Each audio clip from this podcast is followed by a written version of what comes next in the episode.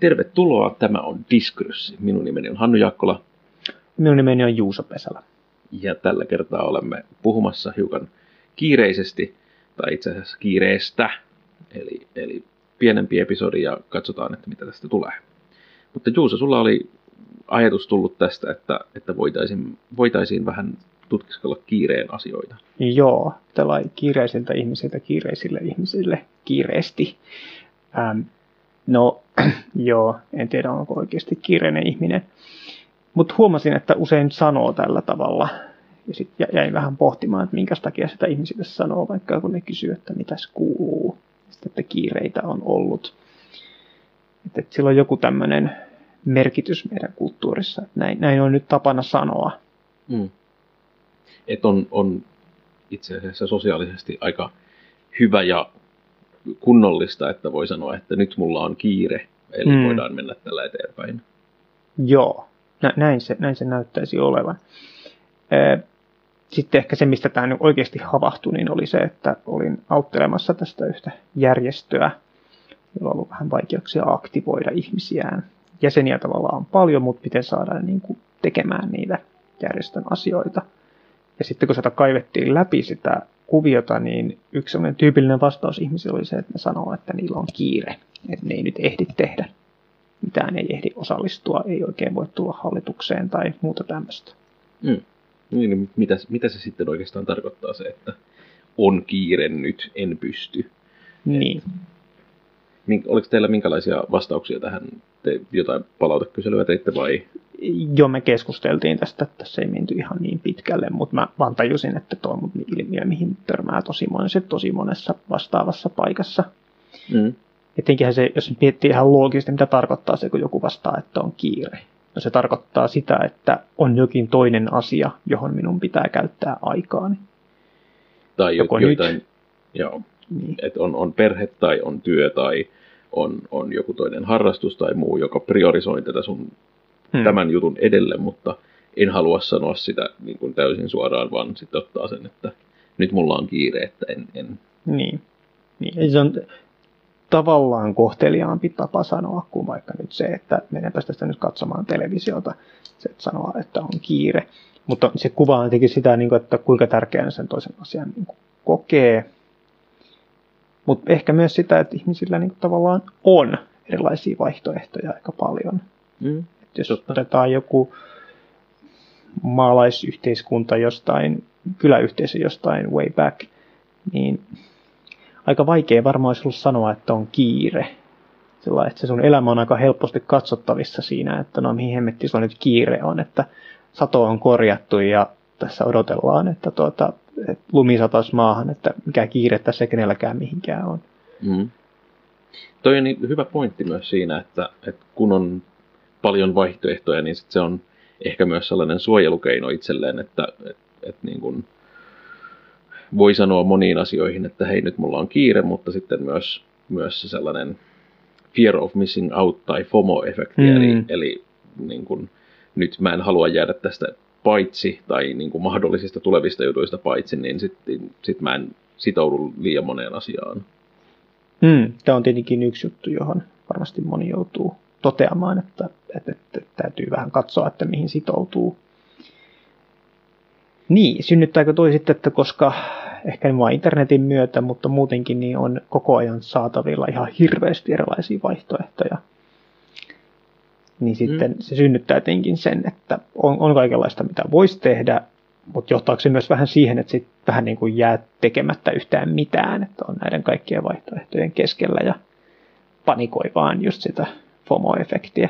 Mm. Niin, että mikä, mikä yhteys tällä voi olla sitten esimerkiksi prokrastinaatioon, eli siihen, että jättää asioita tekemättä niin silloin, kun niitä on, on, on mahdollista siirtää tekemään tai siirtyä mm. tekemään jotain vähän sillä hetkellä miellyttävämpää asiaa. Joo, tuossa on ainakin tämmöinen selkeä taustailmiö. Usein puhutaan yleisesti stressistä, mutta tavallaan psyykkisen järjestelmän kyvystä niin kuin kestää epämukavuutta eri tilassa. Ja kiire esimerkiksi nyt on sellainen, että se vähentää sitä, koska se tietyllä tavalla kuluttaa niitä voimia, josta voi sitten päätyä juuri tämmöisiin vähän erikoisiin kuvioihin, että on kiireinen, mutta sitten kuitenkin prokastinoi niin kuin samanaikaisesti, Mm. joka on aika monelle meistä aika tuttu, että näin voi käydä. Ja ainakin itse voin henkilökohtaisesti allekirjoittaa. Ja Kyllä, kyllä, näin Kyllä, itsekin kyllä. voin. tämähän on myös, myös ihan tällainen niin kuin kaikenlaisten armeijoiden ja Suomen puolustusvoimissa myös hy, hyvin tunnettu tämä, että nyt on kova kiire olemaan tekemättä yhtään mitään. No toi on tietenkin se, miten se juuri ilmenee. Siinä, sinänsä, siinä on kyllä taustalla tavallaan ihan looginen syy, että se lihakuorma tai tykiruoka, jota siirrellään paikasta toiseen, niin se pitää vaan nopeasti saada siihen paikasta A paikkaan B, ja sitten niiden pitää odottaa siellä. Se on kyllä ihan totta. Mutta, mutta niin kuin, tämä ajatus siitä, että, että niin kuin kiire ei itse asiassa ole täysin niin kuin objektiivisesti todellinen mitattavissa Mm. oleva, oleva asia, vaan se on enemmän niin kuin, ää, ihmisten aivoissa syntyvä tunne ja sitten sellainen sosiaalinen konstruktio, jota, jota me käytetään siihen, että miten, miten me ollaan toistemme kanssa tekemisissä, niin se on itse asiassa ihan mielenkiintoinen perspektiivi siihen, koska, koska harvoin sitä niin kuin ainakaan kiireessä lähtee pysähtymään sit, mikä tämä juttu on, mitä, mitä mä nyt sanon itselleni ja muille, että mä koen tällä hetkellä. Mm. Mm.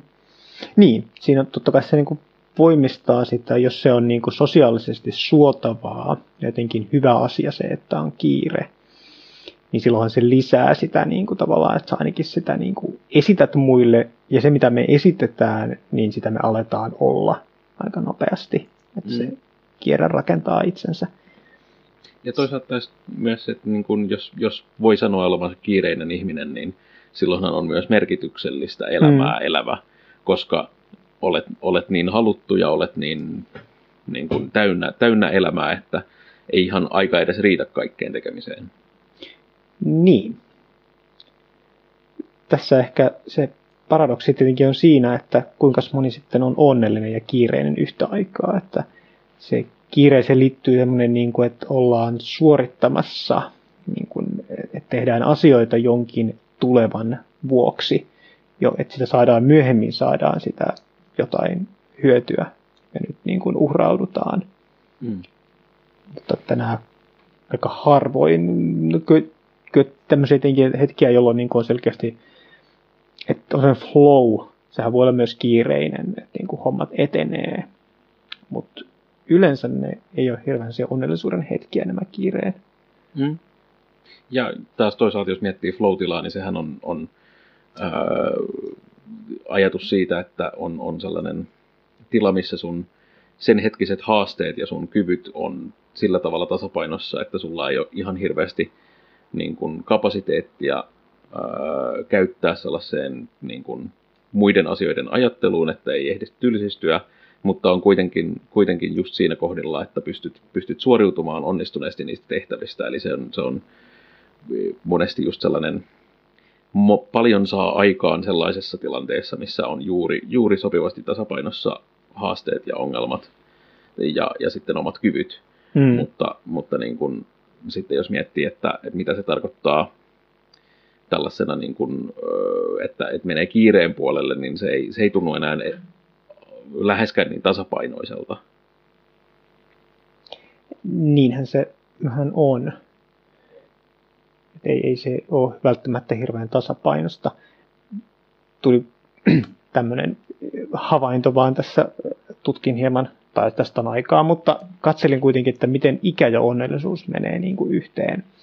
Ja siinä on semmoinen niin käännetty U, tai no U-käyrä, että, että ihminen on onnellinen nuorena ja lapsena, sitten se onnellisuus alkaa vähentyä, se on keski siellä niin kuin alhaisimmassa kohdassa ja sitten alkaa taas nousta.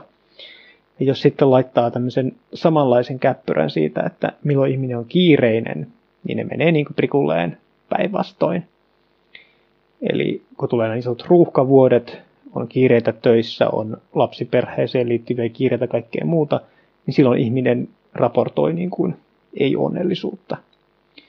Että tämmöisenä yleisenä tilana se, että sulla on vähän aikaa itsellesi, niin kyllä se selkeästi, sillä joku yhteys todennäköisesti on. Mm. Mutta toisaalta mun mielestä tässä on hyvä myös tehdä selkeä ero, että, että mikä on onnellisuutta ja mikä on merkityksellisyyttä. Eli, Mm, eli niin kun, monesti saattaa olla, että joutuu, joutuu tekemään tai valitsee, että nyt mä teen asioita, jotka ei tuota sinänsä mulle onnellisuutta, mutta ne on, on niin, kuin niin merkityksellisiä, että mun täytyy tehdä, että juuri tämä, mitä sä sanoit, vaikka ruuhkavuosista, mm. niin, niin, niin en, en ole kuullut kovinkaan monen äh, vanhemman silleen, silleen ylistävän sitä, että nyt, nyt täytyy olla silleen lyhyillä yöunilla, mutta, mutta niin kuin, ää, tässä, tässä tota, ää, sit niin kuin kuitenkin ko- koetaan, että se on hirveän merkityksellinen se, että ollaan, ollaan läsnä siinä lapsen elämässä. Mm, mm. Tuosta voitaisiin ehkä puhua enemmänkin, mutta minusta on vähän keinotekoinen kuvio, että, että toi, että meillä on tämmöinen valtava ruuhkavuosijuttu, niin sehän liittyy vaan siihen, että me ollaan juututtu tämmöiseen hyvin äskettäin keksittyyn ydinperhekuvioon, jossa niiden biologisten vanhempien pitäisi mukaan hoitaa se koko pienten lasten niin hoitaminen. Et ei missään ihmiskunnan historian vaiheessa ole tehty näin, paitsi nyt. Mm. Ja siellä nyt on muutamia syitä, mutta ei ehkä kannata juuttua siihen, että näin olisi mukaan pakko tehdä. Hmm. Mutta minkälaisia keskusteluja teillä sitten oli, nyt jos palaa tähän vapaaehtoistoimintaan hmm. ja siihen yhdistykseen, että miten saada ihmisiä mukaan, niin minkälaisia keskusteluja teillä sitten oli tämän yhteydessä? No, siinä oli itse hieman niitä samoja keloja pyöriteltiin ja pikkusen päädyttiin siihen, että, että se on vähän niin kuin tuhottu tie, että yrittää lähteä niin kuin vastaamaan siihen kiireeseen. Eli että jotenkin tarjoaisi asioita, jotka vaatii vähemmän aikaa vähemmän sitoutumista. Okei, jossain määrin niitäkin, että et, et se niin kuin vaatisi vähemmän sitä aikaresurssia, mutta ennen kaikkea kyse on siitä, että pitäisi saada niin kuin niitä mielekkyyden kokemuksia, että se on vastaamaan niihin ihmisten tarpeisiin, koska siinä on, niin kuin, täytyy, täytyy tavallaan pärjätä siinä kilpailussa siinä vapaaehtoisajassa. Mm. Ja se ei niin kuin, tavallaan auta se, että sä rupeat vaan keventämään sitä kuviota sun pitää saada sieltä tavallaan niin kuin syvempi sitoutuminen niille ihmisille. Et se, siihen tavallaan täytyy erikseen panostaa. Aiemmin se on. Joo, ja to, näin niin kuin omista järjestökokemuksista, niin monesti voi olla hyvin helppoa se, että rakentaa sellaisia pienempiä, niin kuin selkeämpiä merkityksellisyyden kokemuksia, mm. esimerkiksi jonkun tapahtuman tai riippuen yhdistyksestä tai, tai toiminnasta, niin jonkun mielenosoituksen tai jonkun muun yhteisöllisen asian mm. yhteydessä, mihin, mihin pystyy silleen sitoutumaan, että hei nyt mulla on seuraavan kahden päivän aikaa laittaa tähän juttuun Kyllä. juuri. Ja sitten sen jälkeen pystyy, pystyy rakentamaan sitä, että hei, haluatko tehdä vähän enemmän ja sitten vähän mm. enemmän ja sitten niin kun, saada ihmisiltä sitoutumista siihen kokonaisuuteen. Joo, siinä täytyy olla mahdollisuus tämmöiseen polkuun se, että on vaikka tarjolla vain nyt se hallituksen jäsenyys, niin se on vähän liian avoin, liian epämääräinen. Semmoista sitoumusta on vaikea niin kuin, uskaltaa ottaa vastaan. Mm. Ja sitten me taas tullaan tähän fear of missing out-asiaan. Eli niin. että jos, jos, jos olen monessa yhdistyksessä tai vaikka yhdessäkin sellaisessa hommassa, mistä en tiedä, että mitä mun täytyy tehdä, niin sitten voi olla vaikea, vaikea, vaikea tietää, että mitä mä voin tehdä tulevaisuudessa. Mm. Mm se on sinänsä varmaan liittyy tähän kiireeseen, mutta se on se hyvä kysymys, että miksi, miksi tässä nimenomaan ollaan siinä, että kaikki järjestöt kärsii näistä jonkinlaista aktiivipulasta. Mm. Ja taas toisaalta myös, että minkä takia ihmiset ää, omissa elämissään kärsii myös tästä niin kuin, kroonisista kiireen tunteista, eli, eli niin kuin, paitsi siitä, että on, on merkityksellistä, mutta myös stressiä siitä, että nyt miksi, miksi mulla niin kuin asiat kaatuu päälle ja kaikkea pitäisi tehdä, vaikka en, en nyt niitä ehdikään kaikkea tekemään, mm. koska on niin kiireinen. Mm, mm. Niin, tämähän on hyvin yleinen ohje, mikä sitten sanotaan, että siinä kiireen keskellä pitäisi pysähtyä miettimään, että mikä on oleellista. Ja se on varmaan ihan tavallaan fiksu ja hyvä tarkoittava ohje, mutta ehkä jotenkin ylipäätänsä kannattaa pohtia, että kuinka tarpeellista se kiireisyys on. Onko se välttämättä esimerkiksi, palveleeko se oikeasti jotain. Itsellä on esimerkiksi sellainen paha tapa, että mä liikun siis polkupyörällä paikassa toiseen, se on hyvä tapa. Hmm. Mutta se paha tapa on se, että mä suhtaudun siihen polkupyörään semmoisen teleportaation välineenä. Eli että siitä, kun on polkupyörä, niin automaattisesti välittömästi on paikasta A paikkaan B, josta seuraa se, että olen usein myöhässä paikasta B. Sitten yritän kompensoida sitä ajamalla pyörällä liikenteen seassa kovaa. Ja siinä tulee otettua tarpeetonta riskiä. Mm. Niin kuin, Eli, eli päätöksenteko vähän heikkenee myös siinä. mm, Et, Se et, kapeutuu ja joo. tehdään tämmöisiä no, korkeamman riskin ää, lyhyemmän aikavälin ratkaisuja. Kyllä, sellainen pit, pit, pitemmän aikavälin, että mikä on oikeasti hyväksi, Mm. niin sitten sellaisia tehdään vähemmän. Ja se on itse asiassa aika hyvä, hyvä huomioida siinä, että jos miettii jotain yhdistyksen toimintaa, niin, niin, niin jos haluaa tehdä, tehdä yhteisön kannalta hyviä päätöksiä, niin ehkä ei kannata myöskään sitten rakentaa sellaisia niin kuin jatkuvia kiireen kokemuksia, koska Mm. mm. silloin se vaikuttaa myös siihen, siihen toimintaan ja päätöksentekoon. Mm. Ja voisin kuvitella, että jos nyt vaikka jonkun, no vaikka jonkun yrityksen, vaikka toimitusjohtaja tai johto ylipäätään tekee koko ajan asioita kiireessä. Eli tehdään, eli ollaan kaiken aikaa semmoisessa niin kuin pienessä paniikissa, että pitää jotenkin selviytyä juuri siitä tulipalosta, mikä nyt on käynnissä. Pyritään ratkaisemaan vain se, välittämättä siitä, että mitä niin kuin, siinä on pitkäaikavälin seurauksia.